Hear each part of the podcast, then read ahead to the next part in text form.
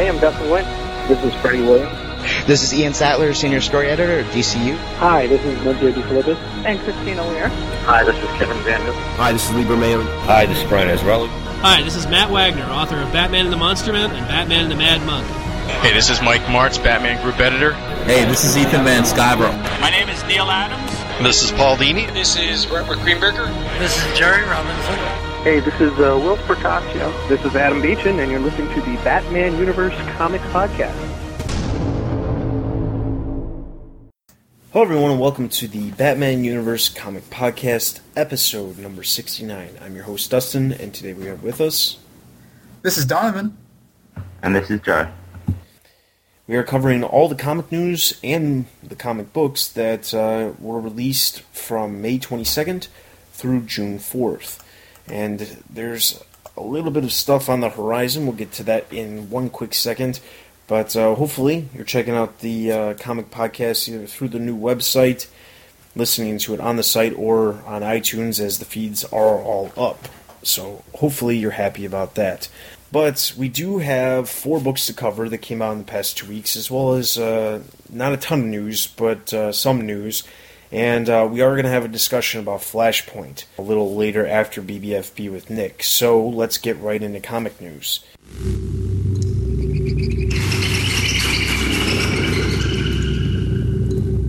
So the first thing we need to address is there's a lot of things going on with the DC universe. Uh, we'll get to it in a minute about how uh, DC is actually renumbering a lot of their books.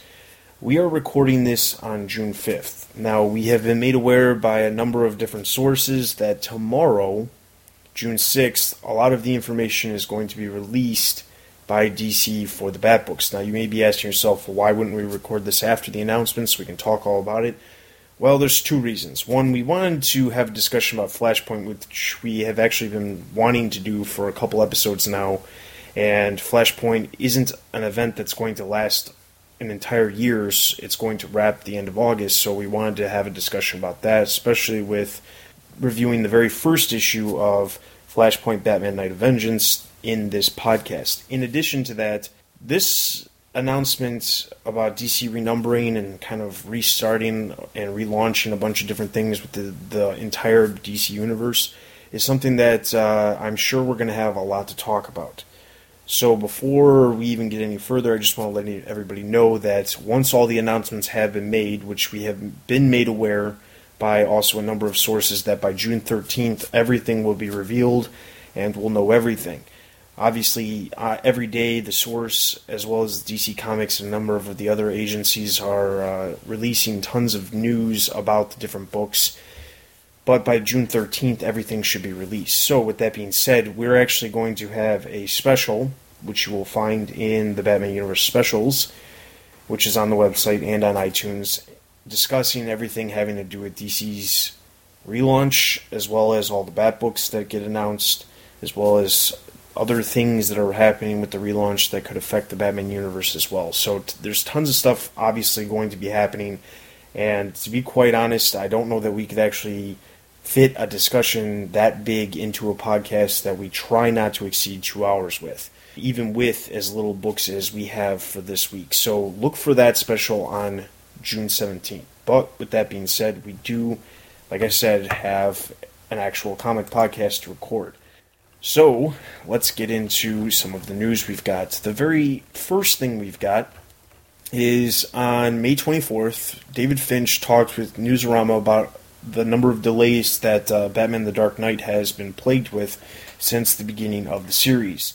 So, I will read for Newsarama, and Joe will read for David Finch. David, before we start talking about what's coming in Batman the Dark Knight, let's get the schedule issue out of the way. Can you address the delays this comic has experienced? Really, most of it just comes down to me. It's a lot of work writing and drawing a comic, and I found that writing the book has turned out to be more work than I expected, and that's had an impact on time, for sure. We had some issues here too, at the house, that played into that. I've been back on schedule for a bit. Unfortunately, it's not reflected in the book yet but it will be really soon. Is the comic going to come out every couple months going forward? I'd actually like to see it come out more regularly than that. It would be nice to see it coming out on a proper schedule, and that's something we're shooting for now. And it's something I'm capable of doing.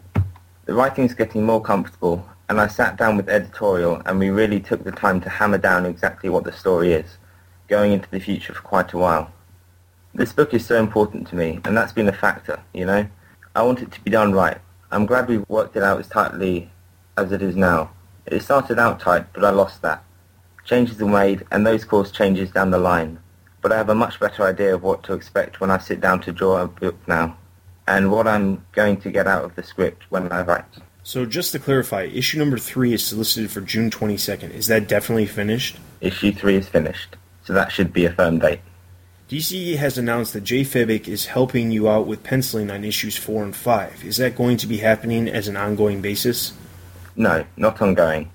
He's just helping me out temporarily. I'm hoping he's going to be doing more with DC coming up, and he's doing some stuff for Aspen right now. Since you said you've sat down with editorial and nailed down what will be happening in the comic long term, can you tell fans anything about what's coming up? As people have seen in solicitations, Ragman plays a role coming up, but it's a little different because he's possessed. The thing about Ragman is that he has the ability to incorporate souls into his suit, and that also gives him a real vulnerability. And he has his power reversed on him, and he's trapped inside his own suit, and is really being controlled by one of the souls that has taken him over.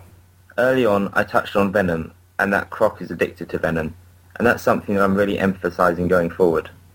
We've got another story thread where James Gordon is having a little trouble, or a lot of trouble with a new guy at work. As things go forward, he plays a pretty major role in creating a lot of problems for Gordon. And it all leads into a major villain coming up very, very soon, who's been in the background since issue 1, and it has a lot to do with Venom on the streets. Also coming up, you'll see me drawing Arkham Asylum, because Addicts of Venom end up there, and Batman ends up having to go there because of writing. There are some great visuals, and there are lots of villains who are off the street right now, and I can take advantage of it for a while before we have to put them back in their cells. I think that's what I'm most excited about, is drawing Arkham Asylum. Okay, so that's the end of that interview. What's what's interesting to me is obviously this interview was released before the announcement that DC was going to be renumbering and uh, relaunching a number of series. And I guess one of the things I have to wonder is will they be relaunching Batman the Dark Knight and if so, even if issue 5 comes out in August as they have solicited as of now, how how can they really relaunch a series that has only had five issues? And honestly, how can he even wrap the story that he's been telling in order to do a relaunch story? That's the question of the day. I, I mean, this this is actually one of those things that I find really hard to believe is happening.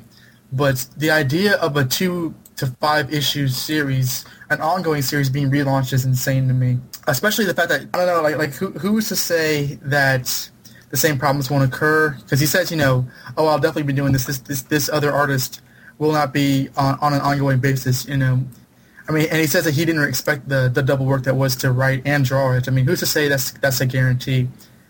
I don't really have too many hopes that this is going to be a flawless because they will, as they kind of want. I see, I see this as a big, uh, as a big Superman, Batman slash um, Batman Inc. scenario where every issue is like delayed every now and then, and I, I don't I don't know how this this, this title's going to turn out. Really, I I really am kind of clueless.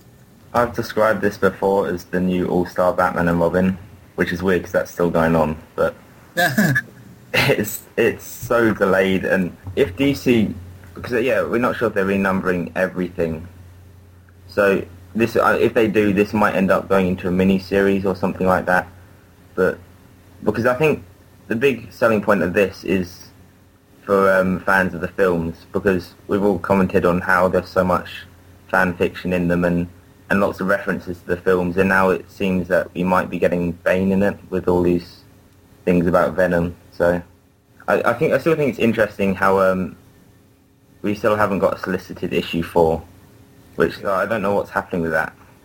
Yeah, at this point, I, I, would be I would say it's safe to assume that it's coming out sometime in July, even though DC hasn't actually updated their site stating that it comes out. We do know that issue 3, as he said in the interview, is scheduled for June 22nd, and then issue 5 is solicited for August, so we can only assume it's coming out in July, but as of right now, who knows? It could come out in early August.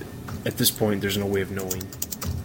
All right, so the next bit of news we have is on May 25th, Comic Book Resources posts up an interview with the new writer on Superman Batman, Joshua Hale Fialkov, who is going to be penning a three issue story arc starting obviously this month in June.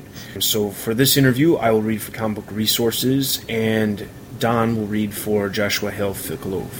What can you tell us about your upcoming three issue story arc in Superman Batman? I understand that your story brings Superman into Gotham City to solve a murder. I think fans of my independent comics will be pleasantly surprised. The Batman and Superman that really reverberate with me are the Golden Age pulp versions of the characters, and I tried my best to steer the story in that way. Rather than having Superman come to Gotham, I instead have Clark Kent, reporter, come to Gotham, and he finds himself immediately having to make decisions that Superman would never have to especially involving his new friend, Batman, who he admires and doesn't quite understand at the same time. So you throw in a murder that very clearly points to the Dark Knight, and Clark is just about swallowed by the gray that is Gotham and Batman. Does putting Clark in Gotham allow you to explore aspects of the city that you don't get in a normal Batman story? Sure. The two cities have evolved in such arc representations of the characters. Gotham is the filth and the sickness of modernity, while Metropolis is the hopes and dreams of tomorrow, which is also a pretty convincing description of both characters, at least thematically. By taking Clark, who has certainly seen evil and corruption and all of those things, and placing him in a city that those are the rules, rather than the exception, you introduce some of Bruce's psyche into Clark's, and then open up a whole new world for him to face. Superman wouldn't be effective in Gotham. He's a big picture guy, and Gotham is a one-at-a-time city. So here he is forced to do one-on-one work.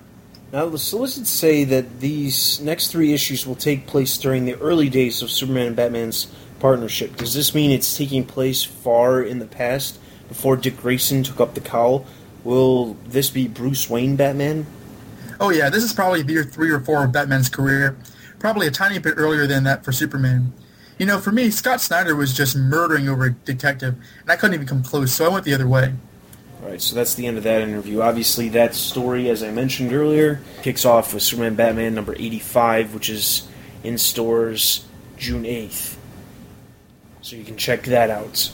Let's move into our next interview, which this one comes on May 27th. Newsarama posts up an interview with David Hine about his recently solicited issue of Batman and Robin. So I will read for Newsarama and Joe will read for David Hine.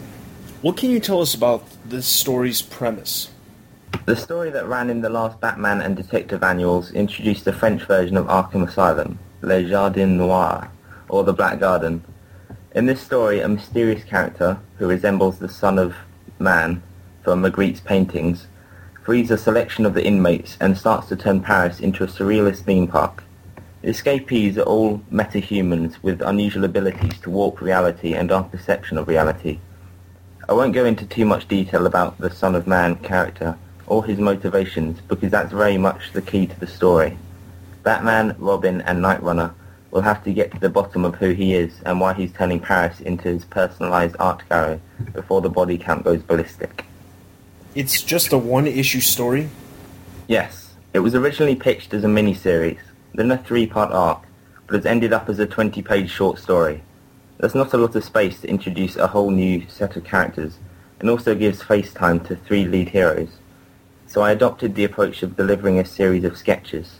The story is subtitled Scenes from a Work in Progress. It should work fine as a, story, a short story, but it only skims the surface of the concept of the asylum and its inmates. Le Jardin Noir is described as France's equivalent to Arkham Asylum, but how is it different? Gotham's Arkham Asylum is a prison. Le Jardin Noir is more of a traditional asylum. When I wrote my Arkham books, I showed Jeremiah Arkham trying to evolve the asylum into this kind of institution, where the insane are given shelter and support, rather than just incarceration.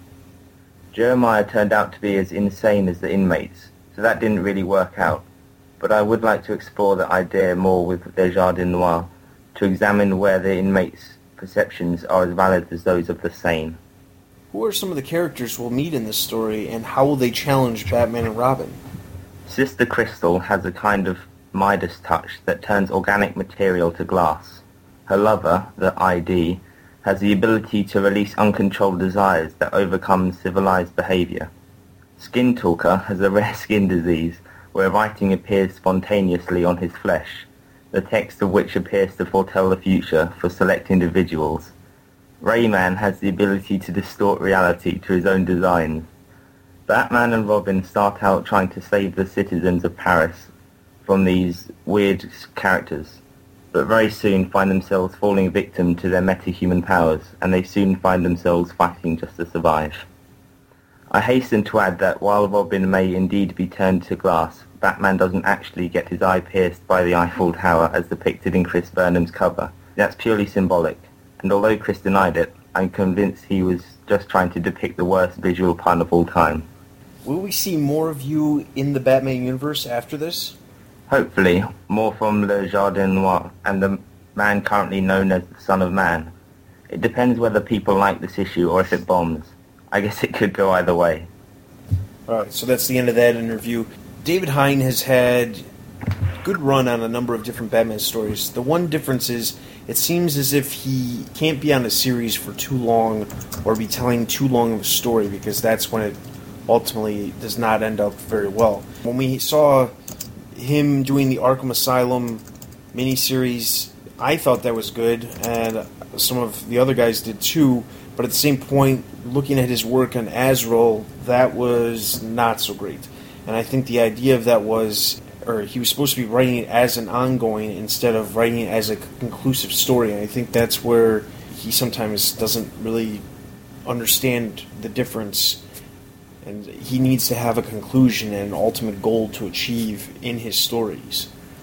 David Hine is one of the more frequent bat writers lately that he's not a bad writer, really. I we we just come down really bad on his stuff because we don't personally care for what he's telling, the story he's telling, whether it be multiple Joker and Batman impersonators or whether it be Azrael being uh, God in heaven, and like the idea of an of, an, of a, a Batman Robin traveling to another asylum is kind of cool, but I don't have a lot of confidence going in, and I really don't really care to see David Hine again in the Bat books just just because of his track record. Again, not trying to insult the man, but we, we I think we I think we in the comic cast have kind of had enough of him. I hope this is this really is. I, I hope it doesn't bomb. I hope that the issue is good for him and for us. But I do want not care to see him again in future titles. I'm kind of excited for this. I think it sounds quite exciting, and the way the book puts together definitely sounds quite new and exciting. I'm also looking forward to how Sister Crystal doesn't turn her lover to glass. That, that is interesting. I'm not sure if his name is ID or the id, but at the same point, it will be interesting to see how this works because it was originally planned as a mini series and then in turn planned as a three three issue story arc and now is going to be only in one issue. It'll be interesting to see how much stuff actually happens because of how much is crammed in there. Will he conclude the story or will he leave it open for the possibility of a mini series in the future? I, I, hope this is sort of like a swan song. Like every every so often, some writers have like that one issue where it's like a one and done. They kind of leave it on there. I hope this is that for David Hine, at least for a little while. Well, it says it's made of a series of sketches, which makes it seem like it's not really it's not a flowing story. It's more you got to piece it together, which I think sounds quite interesting. But it it could go the other way and, like he said, completely bomb if people don't get it. Alright, so then the last bit of news we have comes from May 31st, and this was the day that DC announced that in September, all the character lines are being relaunched. Now, to kind of delve through some of the rumors that hit the net, they specifically said this is not a reboot, this is a relaunch. But certain characters are, are going to be getting a larger focus, other characters are going to be seeing uh, differences than what we've seen in the past. Um, it's very difficult to exactly know what everything that's going to be happening is going to be going on because they're going to be announcing these things over time. As of right now, they've announced Geoff Johns and Jim Lee will be drawing Justice League of America, which for the time being will be the flagship title of the DC Universe, with all of the major characters appearing in that series. Um, some of the characters have different different costumes. Some of them are going to have completely different personalities, but we won't know a whole lot about the specifics about that those kinds of things until we either hear some of the writers and artists doing interviews, or we see the actual comics come out in September. My thought is the Bat books. I don't think this is going to be affecting the Bat books as much as it's going to be affecting other characters. I think this relaunch is specifically for characters like Wonder Woman, who has had a horrible focus, and the fact that the TV pilot that was just done for Wonder Woman did not get picked up for an actual series. I'm sure that this was in plans way before that series didn't get picked up.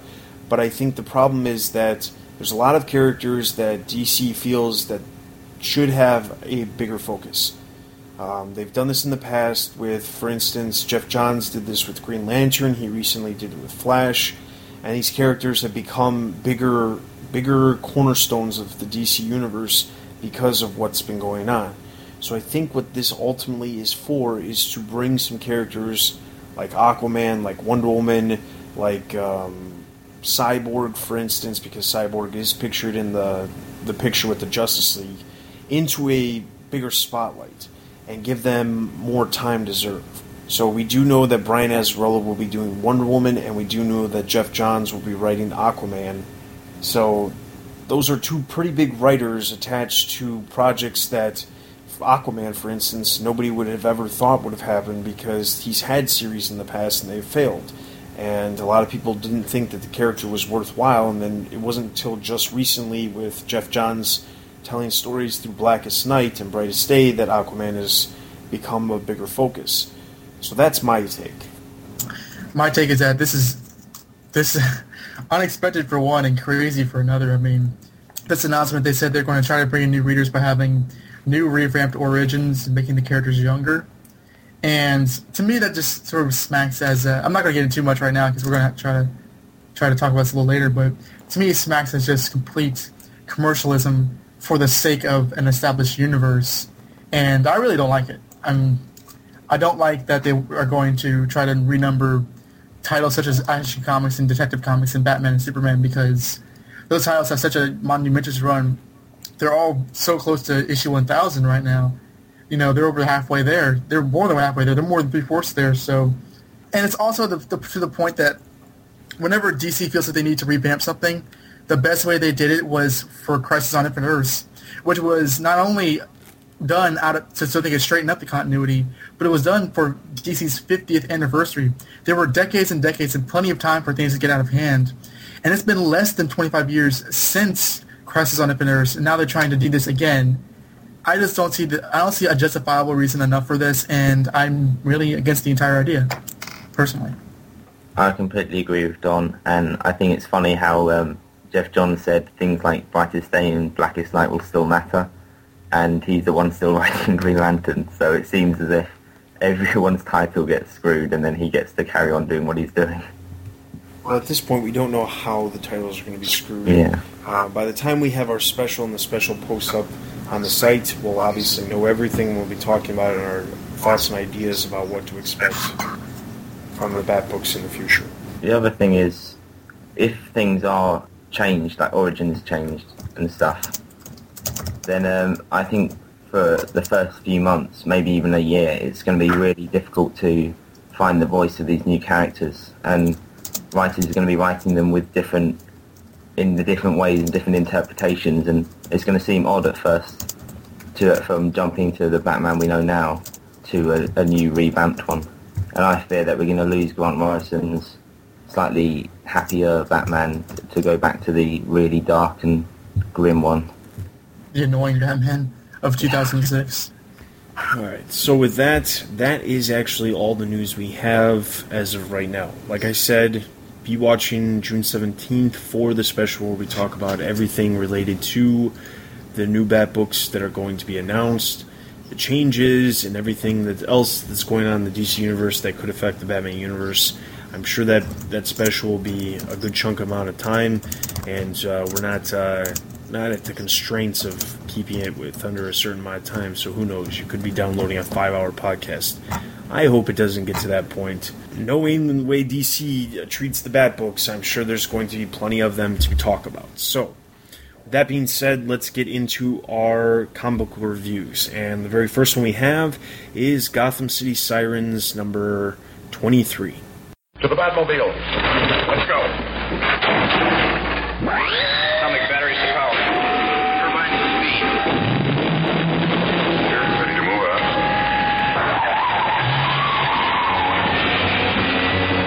Gotham City Sirens number 23, written by Peter Calloway and illustrated by Andres Guinaldo. Now, this issue starts off with uh, Catwoman pretty much doing her thing, hopping around rooftops, beating up security guards, and stealing from people. This person has, happens to be the Penguin, so it's not so bad. But then she's accosted by uh, Dick Grayson, aka Batman, who's asking for her assistance in regarding an Arkham breakup, which Harley Quinn in, enacted when she tried and succeeded in breaking out the Joker. Dick tries to guilt her in it a little bit and saying that, oh, you're not loyal, of course you won't go to, aren't going to help, and this really rattles Selina. But we cut to the Arkham breakout where all chaos has broken loose. There's fire everywhere, people getting shot, beaten up, killed, and the Joker and Harley just love it. Several villains like Clayface and Mr. Zsasz are being released, but the Joker, who is now in his classic purple and green and orange costume, are just uh, seeing who they can round up for some fun. Uh, amidst the chaos is Dr. Jeremiah Arkham, who, uh, as we last saw him, was uh, the latest Black Mask put in Arkham Asylum because he went crazy. He's going to Alice's room, his uh, assistant, and threatens to kill the guards by peeling off their skin with a can opener. But he, but he won't do that if they let down their guards. But he tells his henchmen to kill the guards anyway. After he gets his mask, we cut back to an abandoned warehouse somewhere in Gotham, where Selina is putting away her stash and is pretty resolute in not helping Ivy to stop Harley until she decides to help him anyway. The Gotham City Police Department arrive outside Arkham Asylum. They talk to the uh, the security guard inside who let Harley uh, break out the Joker, and we cut to the Joker being confronted by Black Mask, who has these uh, sound amplifiers inserted in, in several inmates' heads, and he and the Joker begin to have a standoff. But just then, Poison Ivy breaks through the floor and says, "Okay, Harley, you pulled this stunt way too many times. Are you going to choose to be on be on my side or be on the Joker's side? Because you know what the Joker does." We cut outside to Bruce Wayne Batman answering the bat signal and meeting Catwoman as they, the two agree to go into Arkham Asylum and stop the, the chaos.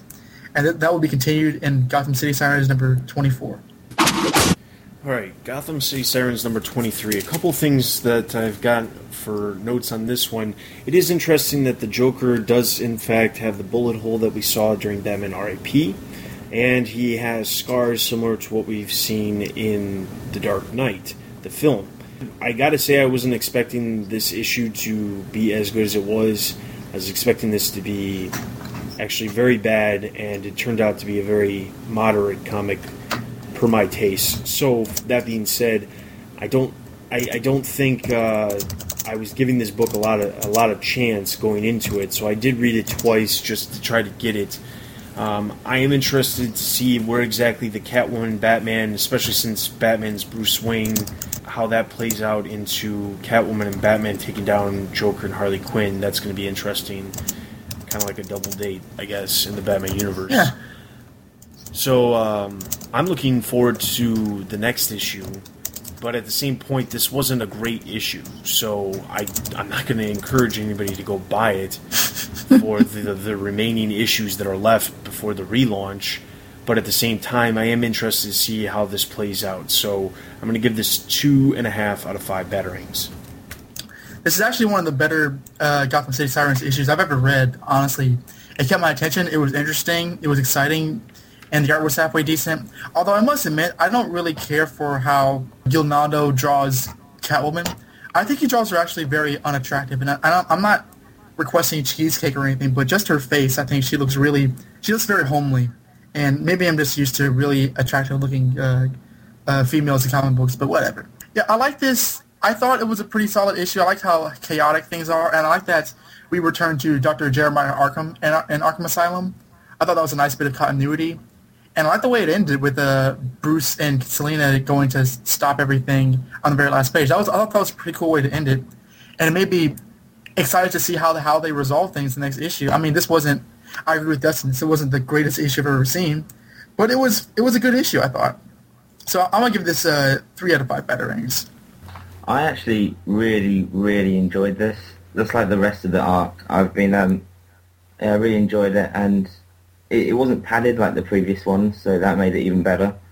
And um, I thought with the, I thought the bit where Dick let Selina steal the diamonds was a bit off, but other than that, I thought um, every everyone was written really well. Everything felt really good, and um, I I think it, even with like the relaunch, I think this feels like it has weight to it, and that's because with the last two issues where Harley just broke in to kill the Joker and then didn't. If it ended like that, it, I mean, I found those issues really fun, but it was really cliche and nothing unexpected happened. But because we're seeing the repercussions of that, I think it's um, it's really interesting, and we're seeing what happens, and it's it's not predictable anymore, and it's taking the story to a whole new level. So I'm, I agree with Don. I really dislike the way Catwoman is drawn throughout the issue, but everyone mm. else looks fine. I I really like the inclusion of the bullet hole in Joker's head because I I think that that should be in there permanently now, but no other artist seems to be doing it at the moment. But I'm actually going to give this four and a half out of five batarangs because I really, really enjoyed it. All right, so Gotham City Sirens number 23 gets a total of three and a half out of five batarangs. Let's move into our next issue, which is Detective Comics number 877. Written by Scott Snyder, art by Jock.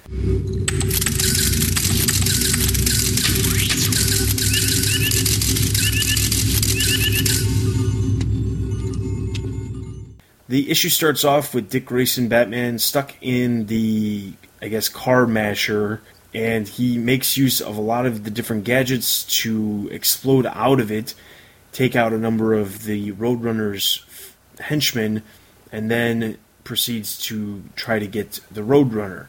We see the Roadrunner and find out why he's called that, and it's because he has fake legs. They're titanium alloy, as Batman deduces, and he starts jumping away very quickly. Needless to say, Batman obviously takes him out, uh, tries to find out exactly why he's going after Sonia Branch. He proceeds to tell a very, very long story about how he has been in business for a while by putting drugs in high expensive vehicles that and then they were in, impounded by the, the police and then he would buy them at very cheap and then resell them make a lot of money um, Batman says, "Well, you need to get to the point. What are you? Why are you going after Sonia Branch?" He gets to the point by saying that he tried to move to Metropolis and found out that that was a bad idea because Superman is everywhere and can stop crime very quickly. So the whole point of him saying all of this is that he came back to Gotham because Goth in Gotham, it's just a man who protects Gotham, and in the end, there's nothing he can do. So what does Batman do? He uh, breaks the guy's legs. So I guess it wasn't titanium alloy because I doubt Batman could break that. But nonetheless, uh, he takes them to the police. Has a discussion with Gordon about Sonia Branch. Says she must be hiding something. Turns out she's on the roof with Gordon and Batman, and says, "Yes, I uh, I am hiding something." For a while, ever since I started my new business, a lot of uh, villains per se have been t- attempting to have me uh, wash their money uh, for them so that they would have the money. Um, what what it turns out is Sonia Branch says this to Batman and tells him that there's a person named Tiger Shark. And this person, Tiger Shark, is probably the person who's been doing these things recently, specifically with the whale inside of the bank. So Batman jumps in the Batboat, has a discussion with Red Robin. Red Robin, Tim Drake was saying that Dick is probably into it. Dick never actually admitted that. Anyway, yeah. we end the issue with him breaking into a pipeline and finds out that he's right by the, uh, I guess, the base for Tiger Shark. And uh, who is Tiger Shark is will continue in the next issue of Detective Comics. All right, so Detective Comics number 877. I really like the use of the gadgets that were used throughout the entire issue. Uh, one thing that I'm starting to notice specifically about Scott Snyder is he implements a lot of like the known things that Batman would do. He uses the gadgets. He uses his detective skills. he uses the things that we all know that he has, but sometimes a lot of writers seem to forget to use. Um, I'm not real sure if this issue was uh, co-sponsored by the new Looney Tunes cartoon because there was a lot of Looney Tunes references. uh, obviously, we have a character called the Roadrunner, but the fact that he actually does the meep meep, and later on we have the comment from Batman saying, "Well, that's all, folks." That to me, I mean, for Dick Grayson, it was fine because that's something that Dick Grayson would say because it's Dick Grayson. Obviously, if it was Bruce Wayne, it would be completely out of character and not make any sense, and then we would really have to do some detecting of our own to find out whether or not Cartoon Network and Warner Brothers was uh, partially paying for this issue to be created. That being said, uh, another interesting incorporation was during the story that the Roadrunner was telling Batman, he says that one of the police that he actually worked with was Detective Flass which brings us back to Batman Year One, which brings us back to obviously also the appearance in Bat, uh, Batman Begins as well. But I gotta say, I, Scott Snyder obviously still doesn't disappoint what he's doing. What's interesting to me is he's incorporating not only the things that other writers seem to forget to use, but in addition to that, he incorporates other things from the history of Batman 2. Uh, Jock's art works perfectly with the story because it's edgy, and especially when Dick is moving around very quickly, uh, we see the edginess and the free. I, I, don't even know what the right word to say this, but like the freedom that Dick experiences when he's moving very quickly or f- gliding through the air and things like that. Jock's art does that, puts that out there very well. So I'm going to give Detective Comics number 877, four and a half out of five batarangs. Another detective issue written by Scott Snyder, another keeper. This is another solid, solid issue that um, there's nothing particularly awesome about this. It's just really well told. You know, it can be it's simple but effective in its execution. I really like how he ended the last issue with Batman in, in a you know in a death trap, and um, Dick managed to get out of it. And it was because Grant Morrison does the same thing, but it was done differently. It was done a little more, a little more intensely. And I like the way I love how he has Dick Grayson's thought process. Scott Snyder really, really writes a really, really good Dick Grayson. I mean, I can't remember the last guy who wrote Dick Grayson as well as he has since maybe even Dixon. Um, that may be a little facetious to say, but I seriously, he he he's great with uh, with writing Dick. I like how they had uh, the references to Detective Flass on the Gotham rooftop. I thought yeah, he appeared in Batman Begins, but again, I mean, he appeared in Batman Begins because he was from the comics. So it wasn't it wasn't like having Lau in Red Robin or anything. I thought it was the, I thought it was all fair game. I like this this Sonia Branch character. I actually like really like the way Jock draws her in comparison to Batman. I think Batman's a little grungy, but I thought she looked pretty pretty because they were saying oh she's so beautiful and everything. I thought she looked pretty realistic actually, and I actually thought that was really refreshing.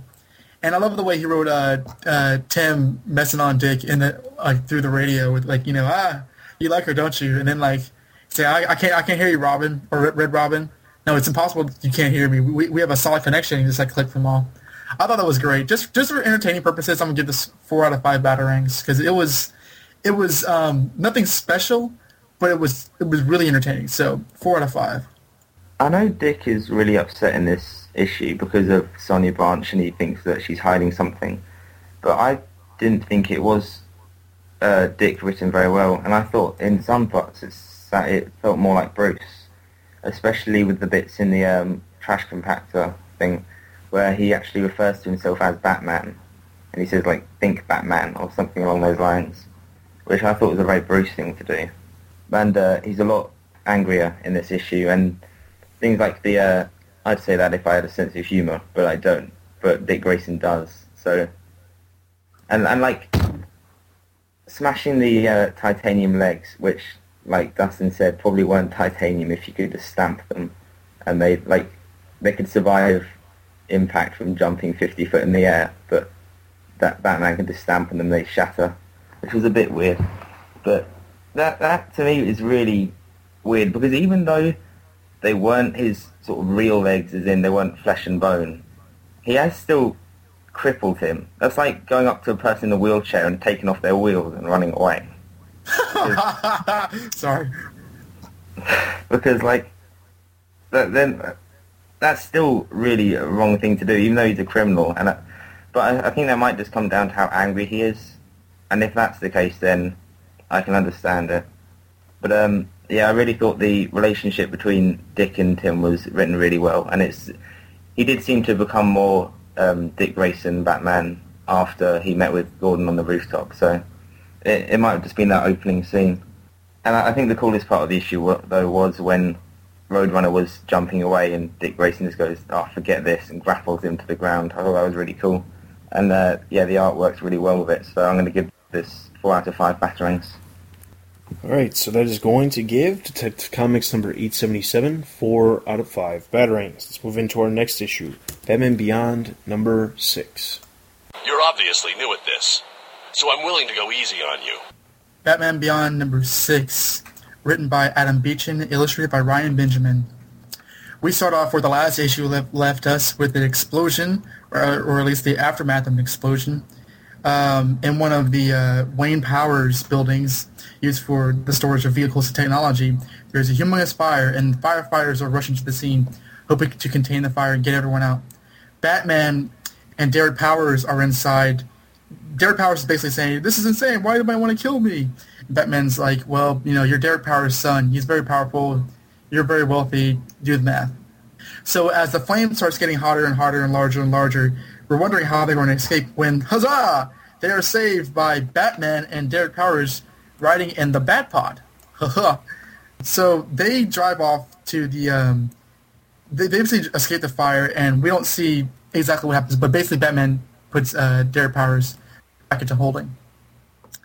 We cut to Blight and his assistant uh, overseeing some carnage, and Blight does some exposition by saying, in his last appearance in the uh, Batman Beyond season one finale, he was trapped at the bottom of the uh, ocean liner with the entire boat on top of him, but his condition left him without the need to breathe. So he survived, and he, once he finally managed to, to escape the water, he got to one of his old doctors and was given a containment suit because his his condition is getting more and more uh, more and more un- out of control. So he vows to destroy both Bruce Wayne and Batman. So Batman is uh, riding back to the Batcave uh, under Wayne Manor, and he and Bruce are wondering what they're going to do after all this. Bruce says that he's going to make a press conference and have Wayne uh, Wayne Powers taken off the shareholders market. Um, Dick, or not, I'm sorry, not Dick, Terry. Terry starts to freak out about this, and Bruce says, "Well, this is exactly what I want my enemies to think." So he says, "Ah, okay, okay, very sway, Mr. Wayne." So the next day at school, Terry is telling Max that Dana won't return any of his calls and is completely ignoring him. Dana Max informs Terry that her brother recently came back from prison, and Terry is like the rest of us. We didn't even know that Dana had a brother. And while he's trying to ask more questions about that, Max is actually being very secretive with her uh, uh, computer adventures over there. Dana is trying to get to know her brother better after him coming home after such a long time, and we see him going out to the grocery store, but he runs into some uh, jokers in an alley, and he has a really, really evil smirk on his face, but we don't see what happens to them at the Gotham Stock Exchange, Batman is doing some spy work, and Bruce is telling him, "You really need to go invisible." And he's like, "No, I don't want. I don't want to waste any powers. It's just too early for that." Well, he should have because Blight gets the drop on him, and before he can do anything, he grabs his face with his radioactive hands. To be continued. All right, Batman Beyond number six. The first thing I noticed in this book, obviously because it was in the first page, was the reference to Steve Englehart with uh, you know the address at Englehart Street or whatever. That that's a nice nod, and I like to see things like that. The last time I remember seeing that was Dustin Nguyen putting in uh, Breyfogle Street in an issue of Streets of Gotham. Uh, that must have been like two years ago or something like that. But I, I like seeing things like that. Clearly, Adam Beechen likes the movies and likes to reference them. Clearly, because we've seen now we've seen the Batpod, and I think the use of the Batpod, the way he did it, made sense. It was in some random storage facility that there's a bunch of test stuff that Wayne Wayne Enterprises has, and it just so happens that it was there because Bruce doesn't use anymore. And I love the the comment that Bruce made about how oh he didn't even know he still had that anymore. that it, it worked. It didn't it didn't seem cheesy that they were just trying to get something from the movie in there. The other thing that I noticed was, I guess Adam Beechen uh, noticed what was going on in Batgirl and wanted to tar- start doing something with waffles to build continuity because he he brought up waffles. Yeah, I saw that. that I saw that I was like, wait, wait a second, what what's going on here? But needless to say, Batman Beyond this continues to be an issue or series that I'm enjoying.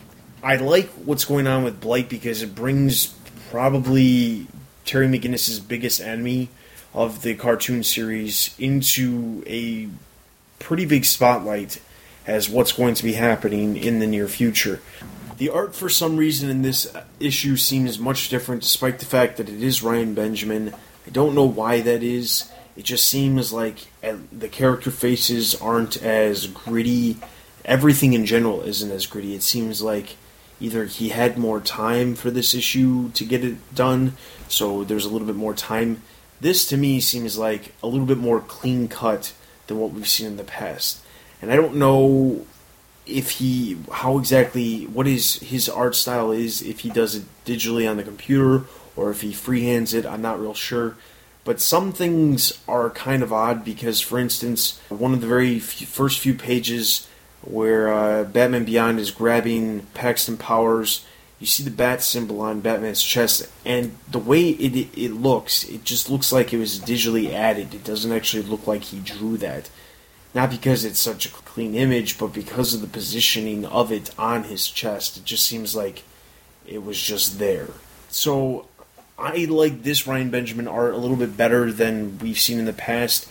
I'm sure other people won't necessarily agree, but I like the more cleaner style, especially for a book that's based off of an animated series originally. Um, so with this book, I'm going to give it three and a half out of five batarangs. Yeah, I, I, this is a good issue. Um, the Batpod thing, I think it was one of the least annoying references to the movies, and I think that if this was in an era where references to the Dark Knight were sparse, it would be cool because you know, you know, it, it's just a reference. They're not saying, "Oh, the Batpod, I used that when I was in the movie The Dark Knight." No, no, it's just, just you know, oh, I didn't know I had it. That was pretty cool, and it was unexpected. I just wish that if this weren't in the same era as as having a title called The Dark Knight, which has several references to the movie The Dark Knight, and you know having Mr. Lau in another title appear, it, it would have been a lot more fun. But we can't blame Adam Beechen for that necessarily. So that was a pretty cool moment. I thought the issue ran pretty smoothly. It was pretty straightforward, actually very linear, but it was still entertaining to watch. Um, I'm glad that we get sort of got away from the whole Dick Grayson Batman thing, even though I think that needs to be resolved. I just like the fact that it was a little more of a straightforward story. This actually could have been an episode of Batman Beyond. Um, if Batman Beyond was a little more of a serial storytelling. I thought the art, while not bad, was really, really different than what I usually see from Ryan Benjamin. And maybe it's the colorist, maybe it's the inker, but it did seem a little more frenzied, a little more erratic a bit. But uh, I thought this was a good issue, so I'm to give this 4 out of 5 batarangs. First of all, the cover was awesome by Dustin Nguyen. I have to say that. And um, yeah, I agree with Don. I thought Ryan Benjamin's art seemed a bit rushed, and uh, it wasn't as because it's always been quite erratic and and gritty. But um, this seemed sometimes the characters just looked off, and facial expressions were a bit too distorted and things like that. So I, I thought it seemed like it was done in a hurry, and I think it must have been a different colorist or something similar because it was it was more vibrant, which took away from that grittiness, which I, I don't like as much. I, I, never got to see the uh, Batman Beyond TV show, so I don't know anything about Blight or any of the Batman Beyond universe really. But um, the exposition helped me a bit to understand some of it and catch up, which uh, was good. And he seems definitely seems like an interesting villain. And um, I'm glad that this book is finally starting to sort of tell stories rather than just 20 pages of a fight. So I'm going to give this 3 out of 5 batarangs. Alright, so that is going to give Batman Beyond number 6 three and a half out of five batarangs. Let's move into our last issue, Flashpoint Batman Knight of Vengeance, number one.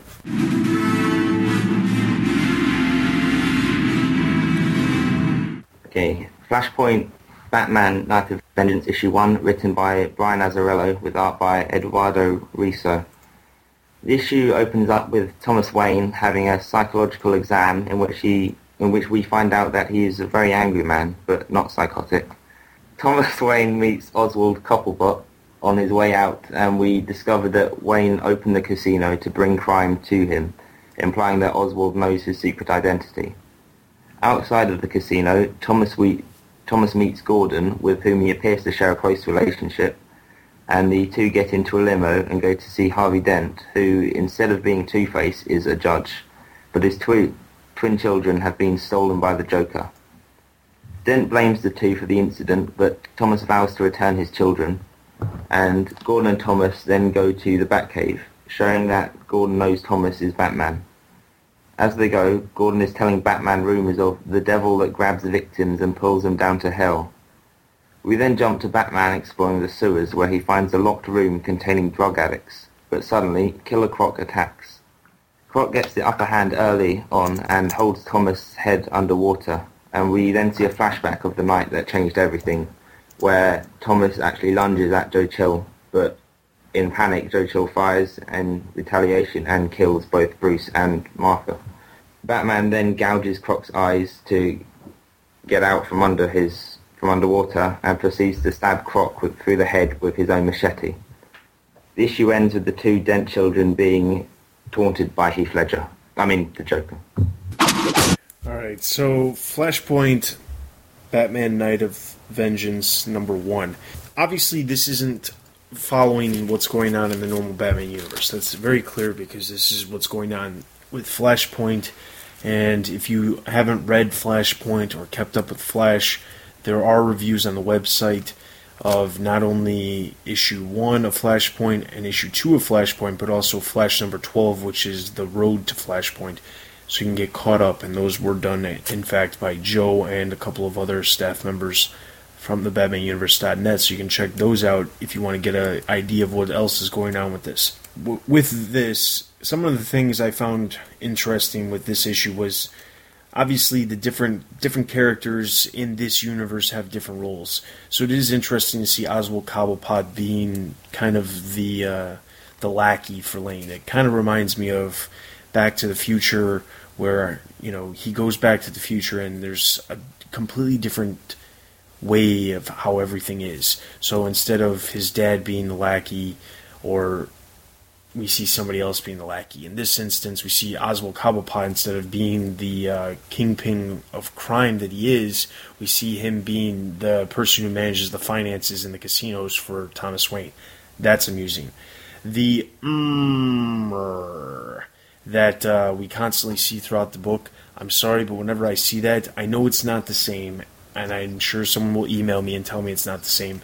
But it just reminds me of the constant sound that Rorschach makes in Watchmen. obviously, that's different. That's Herm, and I get that. And it's obviously spelled different too. That's just what it reminds me of because he does it so often. Whenever he's just he's not a, he's not he's he's upset about something. It is also funny. Obviously, Gordon knows about Thomas Wayne being Batman. I'm curious to know if everyone actually knows that Thomas Wayne is Batman. I, I, imagine that wouldn't work very well for the promotion of his casinos, since the idea is that they're trying to get the criminals into the casinos to lose their money. But at the same time, the fact that Gordon and Wayne go straight into what appears to be another Batcave, or I guess you would call it the Bat Bunker, because it had the T Rex in it. And as we saw in Flashpoint number one, the Batcave had nothing in it below main Wayne Manor. So he obviously has multiple Batcaves as the normal Batman does as well. The last thing I've got is the Joker in the very back. I don't know if this was intentional or if this was an artist choice, but as Joe said in his review, Heath Ledger Joker at the very end. Yeah, um I don't I don't I find it okay in some senses to incorporate things from the from the movies into the comics, like Bat the Bat Pod, for instance, in Batman Beyond. That worked, but this seems a little odd and a little hokey in my opinion because it just I get that this is a different universe, so obviously the Joker can look different and look like Heath Ledger. Why wouldn't you take this opportunity to make the Joker look like something completely different? Why base it off of Heath Ledger? That to me doesn't make a lot of sense. And personally, I think I have a problem with that because it's just we seriously can't get any other variations of the Joker other than the current one that we have with him with the bullet hole and the scars on his face. And now we now the Heath Ledger. We seriously can't do anything else. I'm sorry, but I would imagine that there's plenty of people out there who have a, a, great imagination to come up with different ways to interpret the Joker, especially in these different universe type stories. So I think that was kind of a cop out, in my opinion, and I thought he could have done a lot better job of making the Joker this new and twisted character instead of, you know, based off Heath Ledger. So that that's kind of a downfall for me. I thought the issue was great. Don't get me wrong. I thought the issue was great. It's just that Joker thing at the very end. I get that it was supposed to be the cliffhanger and leading up to it, but seeing the Joker looking exactly like Heath Ledger just completely threw it off for me. I'm grading the entire issue as a whole, so with that, I'm going to give the issue three and a half out of five batarangs. This issue really surprised the heck out of me. Um, I'm not really one for like alternate universe, out of continuity, like crazy things as this, but I thought this is this was like one of the best uh, uses of taking an opportunity and just running with it. This issue gets a five out of five out of me, and I should say that like I wasn't a fan of uh, Azzarello and Risso's Broken City run. I think it was awful. I just thought it was not nearly as as good as Hush because Hush came right before it, and I was on a, on that Hush high so much, so I wasn't really feeling it. But when I heard that they were going on this book, I was like, oh, okay, whatever. It's gonna be like 100 bullets. It's gonna be over the top. It's gonna be like like ugly and unpleasant. I'm not gonna like it. But I thought this was great. I really did. I, I love how Thomas Wayne. He's sort of written to be like like that really angry version of Batman, but because it's a different character, you can sort of play it off differently. And because he's a different person, he's a completely different Batman. I mean, one one begs the question why he chose to, to look like a bat, but maybe he always knew that there was a bat cave under his under his house. But never mind. I just thought that like his really intense look on his face and the fact that Gordon knew about his identity and the whole scene where he's in the sewer. There's this one shot where we, where he finds the people and then in the bottom panel, Killer Croc's right behind him, and Batman looks so cool. he looks amazing, and I love the fight sequence. That was that was completely devoid of dialogue or grunts or groans. It was it, it was he was a really silent Batman. He had these glowing red eyes, and then it was interspersed with like the murder of uh, Martha and Bruce Wayne. I thought this issue was terrific. I mean, I mean, this, it's not like I, this is this is something I want to see in every Batman story or anything. But I just thought as a one shot, as an alternate universe tale, as just you know a one and done, I thought it was really really good. So I'm gonna give it five out of five. Overall, I, I really like the issue. The art for me wasn't amazing, but it did the job, so it was, it was just fine for me. I, I do think it's fun seeing a really ruthless Batman, and like Don said, because it's not, you know, it's not the real Batman, you can really just sort of embrace it as a new character and just enjoy it for being that kind of really ruthless and violent. And it, it does remind me a bit of Dark Knight Returns, especially with him being an older Batman which is another thing I quite like how Thomas Wayne is, you know, he's still old, he's aged as he would. Yeah, I did think it was weird how it seemed almost everyone knew that he was Batman. Like Oswald and Gordon and even Dent seemed to know as well. The book did seem quite short to me, although I think that may have just been because of the adverts in the middle of it. And I don't know about anyone else, but every time I got to that stupid 12 page long advert for a superhero comic or whatever it was, exhibit mm-hmm. popped into my head and I instantly thought of, yo dog, I heard you like comics. So I put a comic. Put my comic book. But uh, that, that just popped into my head every time. But I think that kind of may have shortened the issue or it may have because I was enjoying it. And it, it went through quite a lot. I agree. I'm not happy to see Heath Ledger interpretation of the Joker just because, like you know, it's it's not that new, and it, it's and I, would rather see a classical Joker or something really extreme. I'm looking forward to the next issue, but equally I'm not counting down the days, so I'm just going to give this three and a half out of five batarangs. And then over on the website, Melinda reviewed the book, and she gave it four out of five batarangs. So that is going to give Flashpoint Batman Knight of Vengeance number one four out of five batarangs. So that is it for our comic book reviews. Let's throw it over to Nick with Bat Books for Beginners.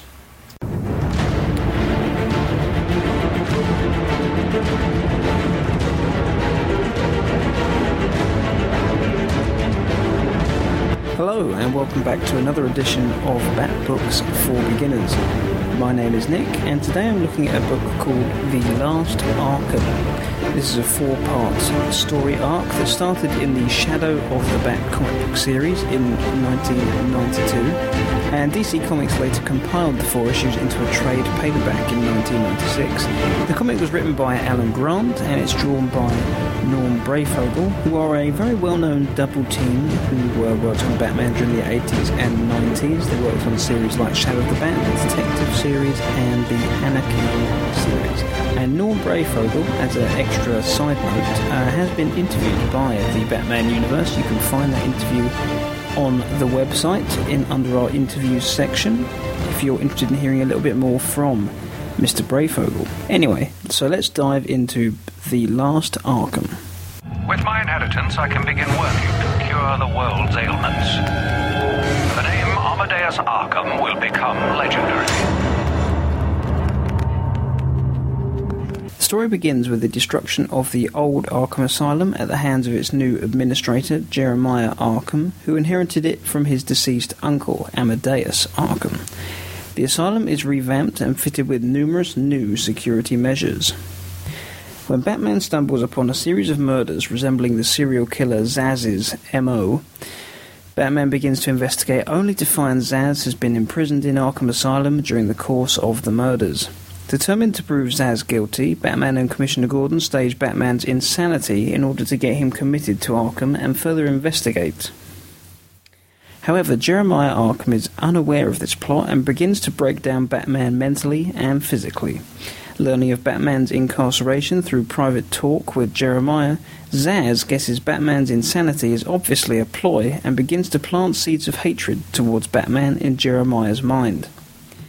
This explodes when Jeremiah forces Batman to fight Amygdala and other inmates from the asylum, including the Joker, Mad Hatter, Egghead. Whilst this continues, Zsasz escapes through the tunnels which he had purchased and kills the builder and another inmate in order to cover his tracks. Batman defeats all the inmates and begins to wonder about Jeremiah Arkham's sanity, as Amadeus was in fact the asylum's first inmate. Batman is put back into holding but is freed by Nightwing, who had come to investigate. The pair split up, and Nightwing encounters Zsasz in the tunnels below the building. Zsasz collapses the tunnel in on Nightwing, but is stopped by Batman, who have made the agonizing journey through a microwave sensor to stop him. The pair fight in the sewer, and Commissioner Gordon arrives in time to arrest Zsasz. Taped patient evaluation 1. Patient name is Victor Zsasz. Diagnosed clinically insane after the murder of at least 20 women in the Gotham area. Hello, Victor. I'm Dr. Cassidy. Seeing as this is our first session, let's spend some time getting to know each other. I don't need to know Cassidy. Everything is meaningless.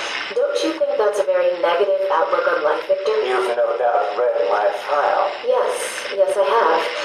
It says you come from a wealthy family, that your parents died, and how you lost all the money gambling. And none of it matters. Why do you keep saying that, Victor? Because the only thing that does matter is the mark. Have you seen my work, Miss Cassidy? If you're referring to the marks on your... Of course I mean my talent marks. And I have a space for yours. Do you want to see where? Well, I thought this story was um, really interesting from the start. I thought it was great to see a few random and new inmates in the asylum, not the regulars that we're used to, but some of the um, some of them were completely original and some of them were very obscure characters. I thought it was great to see Arkham in all of its detail. One of the big questions throughout the book was: Is Jeremiah Arkham insane? I thought he was a great character um, who feels he's doing a good job by delivering tough punishment.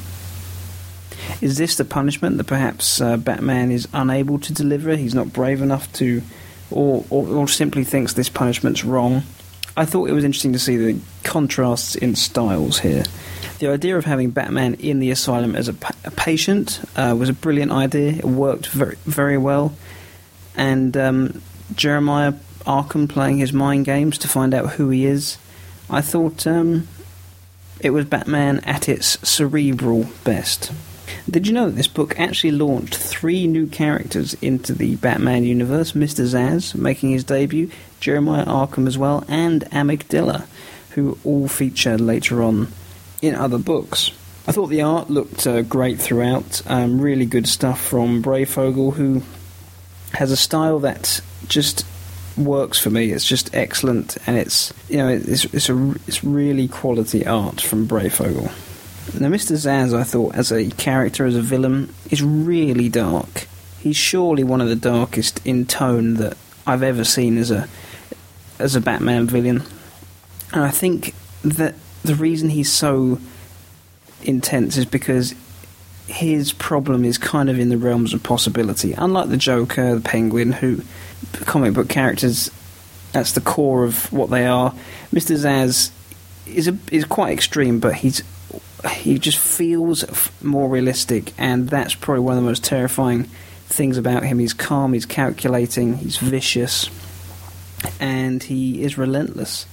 And he's a fascinating villain, and I can't wait to read some more stuff with him in it. I thought the chemistry between Nightwing and Robin was very good. Um, Nightwing tells Tim that Bruce chose well, sort of further validating Tim, who we know has been a little bit low on confidence in, since becoming Robin. I thought it was great having all the villains involved in this story. Um, they all attack Batman, and Batman manages to beat all of them. As Jeremiah Arkham says, he's a trained athlete, and the rest are just insane. And it does prove that having a fight with Batman one on one really doesn't help these villains.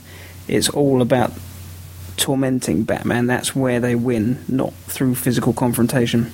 There are a lot of nasty deaths in this book. I thought it was very graphic, um, and you know, combining Zsasz and the way he killed people, it was really quite dark and and intense for this sort of story. But work, it worked. But um, this is not a book for young for young kids I thought it was a great moment when we see uh, Dr. Arkham beginning to delve into madness and Batman delivering a stern warning to him. I thought some good stuff in there. So, all in all, it was a really good story with some compelling new characters, and it puts Batman through some really tough times, had a great mystery, and it concluded very well.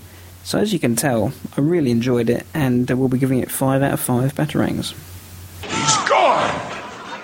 Everyone spread out! Don't let him get away! Who says I'm leaving?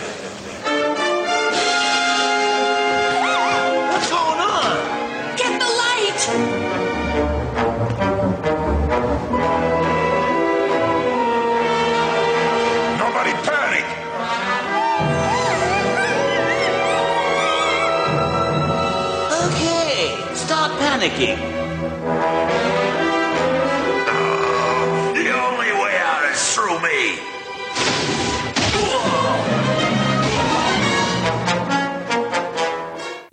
Next time, a new gang are in town, known only as the Misfits. Will Batman have his work cut out for him, or do they need a better name for their team? Uh, find out next time. This story covers Shadow of the Bat, issues 7, 8, and 9. So I will see you then. I've been Nick. Now it's back to Dustin and the guys. See ya.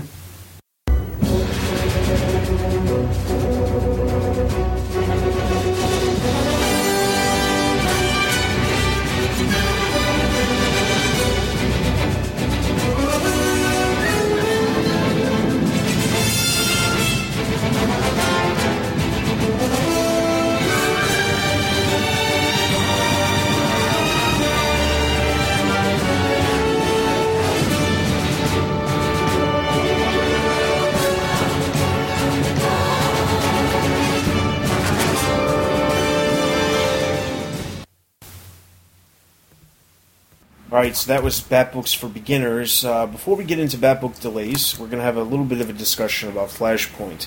And Joe's going to kind of take the reign on this specifically because Joe's leading up the Flashpoint coverage on the website. So he's kind of in the know as a little bit more so than myself or Don. I have read Flashpoint one and two, and I've re- obviously read the Flashpoint miniseries for Batman as well. But uh, Joe's going to kind of give us an idea of what's going on with Batman inside of Flashpoint. Well, um, I suppose basically it all started in Flash issue nine, Road to Flashpoint, where um, from that uh, it was only four issue arc, but uh, from that we basically learned that Professor Zoom comes back, the Reverse Flash, and uh, he can change time, he can go through time, and he can change his appearance as well. So that obviously makes things difficult for um, Barry Allen. And then, as you know from Flash 1 issue 1, he wakes up in an alternate world, which isn't an alternate world, it's, it is real time. It's just that it's been altered, and it seems it is the only timeline from what we learnt from the uh, Green Lantern issue 1. But uh, basically it's lots of different interpretations of characters. For instance, Thomas Wayne is Batman, and Bruce and Martha were killed by Joe Chill.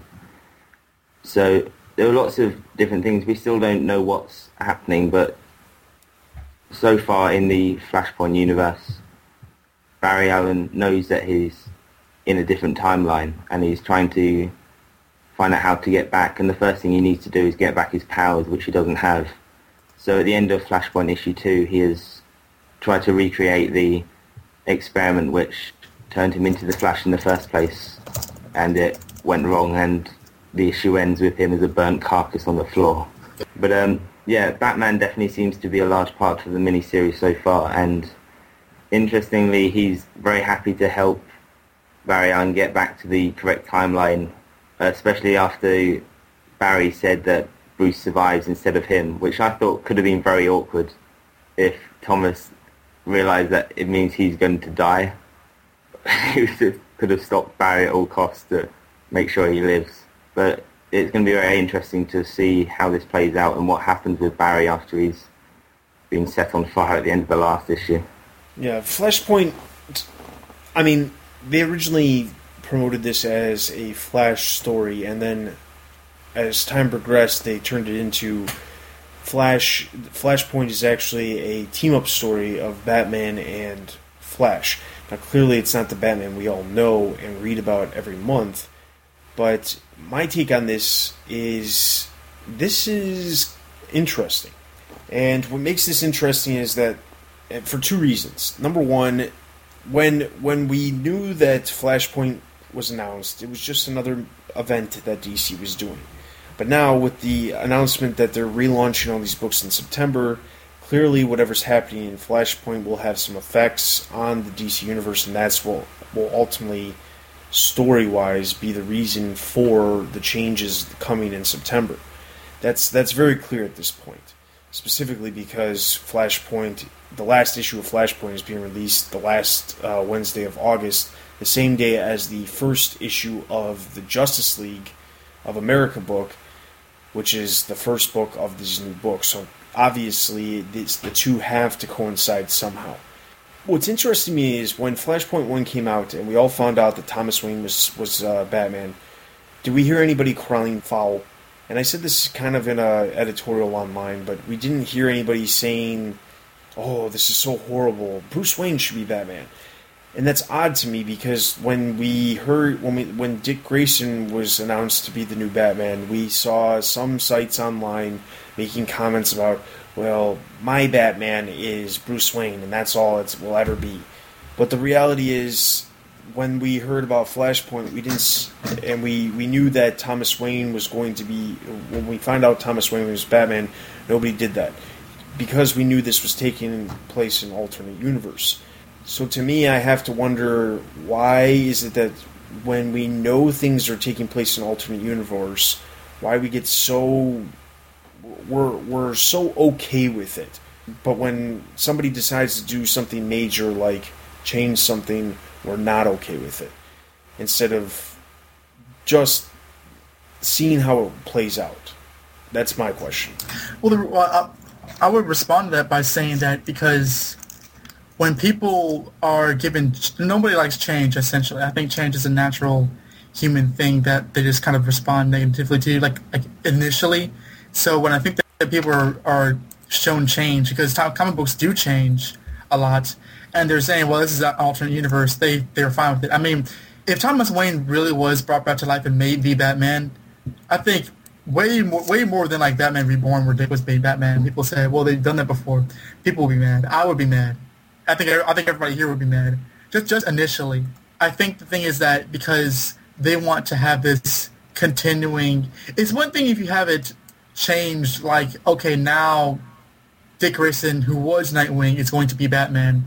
It's another thing to say, okay, now Dick Grayson, who uh, is now Nightwing, like goes back goes out to be Robin. You know, it's one thing if you go backwards, it's nothing if you go forward. So it depends on the change, and I think that that's typically what people are responding to because not only is the Thomas Wayne Batman thing like sort of it's sort of a retcon, but it's not really because it actually doesn't alter continuity that much because we know it is we know and the and the narrative knows that it's a wrong continuity.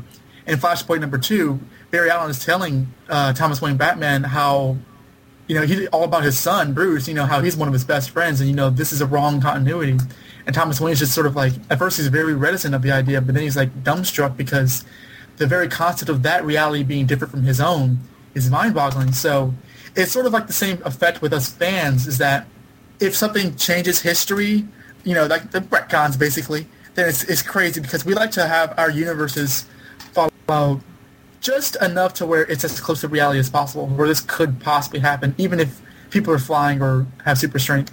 So when such change like that happened is why I think that it messes with everybody's minds because it's like changing real life. It's, it's too, a lot of people hold these characters too near and dear to their hearts that any crazy, crazy radical change affects them as though it were real.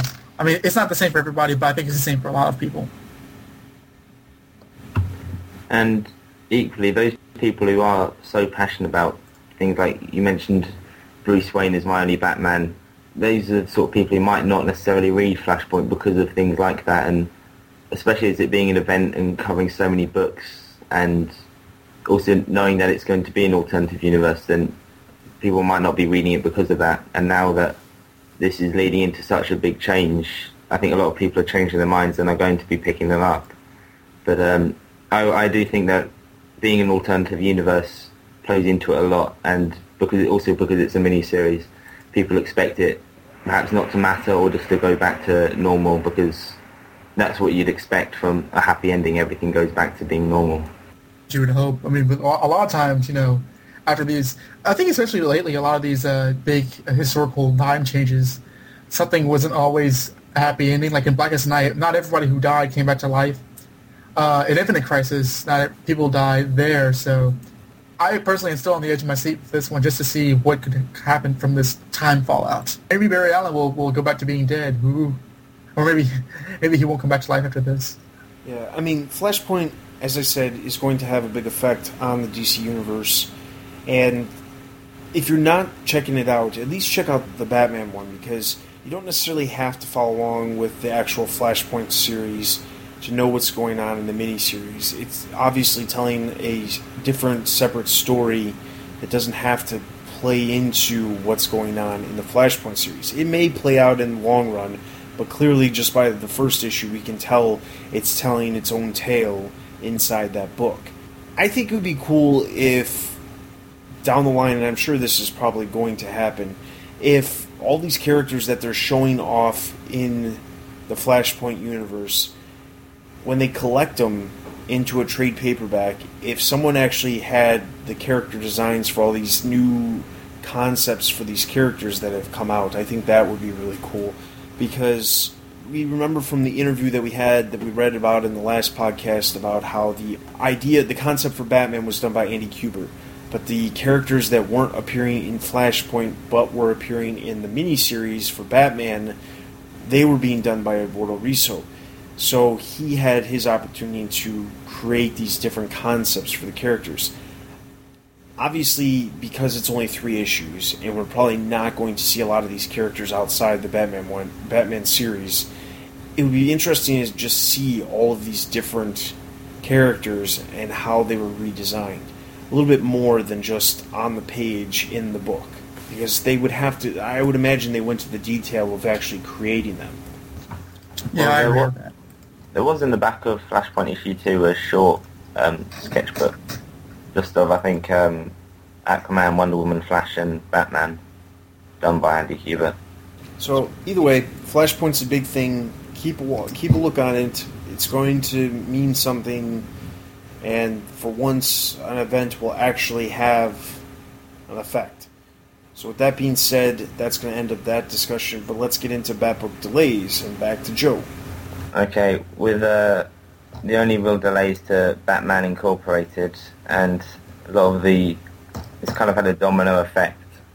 So Batman Incorporated issue 7 has been pushed back by two weeks from the 15th of June to the 29th, which then replaces issue 8, which has been pushed back by three weeks to the 20th of June, which replaces issue 9, which has then been pushed that back by three weeks until the 10th of August, which in turn has pushed issue 10 back by one week from the 17th of August to the 24th. And then that's going to be it for Batman Incorporated. Alright, so that's all of Batbook delays, and that's pretty much everything for this episode. So, as always, you can head over to the website, check out everything new on the website. It's live, and it's there for all, all its glory. We're always looking for new people to write comic reviews for a number of comics being released. Any of the books that you heard today that uh, weren't reviewed on the website, we're looking for people to review, as well as a number of other ones. So shoot us an email at podcast at thebatmanuniverse.net if you're interested in writing any reviews or writing anything related to Batman for the website in general. That's always appreciated and let us know. Podcast at thebatmanuniverse.net. Obviously, you can follow us on Facebook, Twitter, and YouTube for all kinds of information. The iTunes feed's fixed, as I mentioned earlier, so you can check those out. Leave a review. It'd be great to get a review up there, some newer reviews, since the feed is updated and we have all of the older episodes back up there as well. In the coming weeks, also check out the website. If, if you're a big fan of Bat Books for Beginners, uh, the new feed currently has the first episode posted right now. Uh, over the next couple weeks, we will have a number of more episodes from the very beginning, leading up to uh, you know the most current episodes. But for now, we're going to take it gradually, probably about five episodes a week. So look for that in the coming weeks as well. Um, additionally, we have a number of new feeds. Uh, the Batman Universe interviews, the Batman Universe commentaries, the Batman Universe villain wall, and a number, of other ones. So you can check that out. Uh, we are posting a new blooper show very shortly as well, so check that out. And we have a ton of other things that are currently in production, as, per se. So that's everything. Take a look on the site on June 17th for the episode related to everything having to do with this new Batman Universe, DC Universe relaunch. Um, that's going to be under the specials feed, so be sure you're checking that out. And while you're downloading that, why don't you just subscribe? That way, anytime we get a new episode, you'll see it there. So that's everything for this episode. This is Dustin. This is Donovan. This is Joe. You've been listening to the Batman Universe Comic Podcast. We'll see you guys next time. Take care, everybody. Au revoir.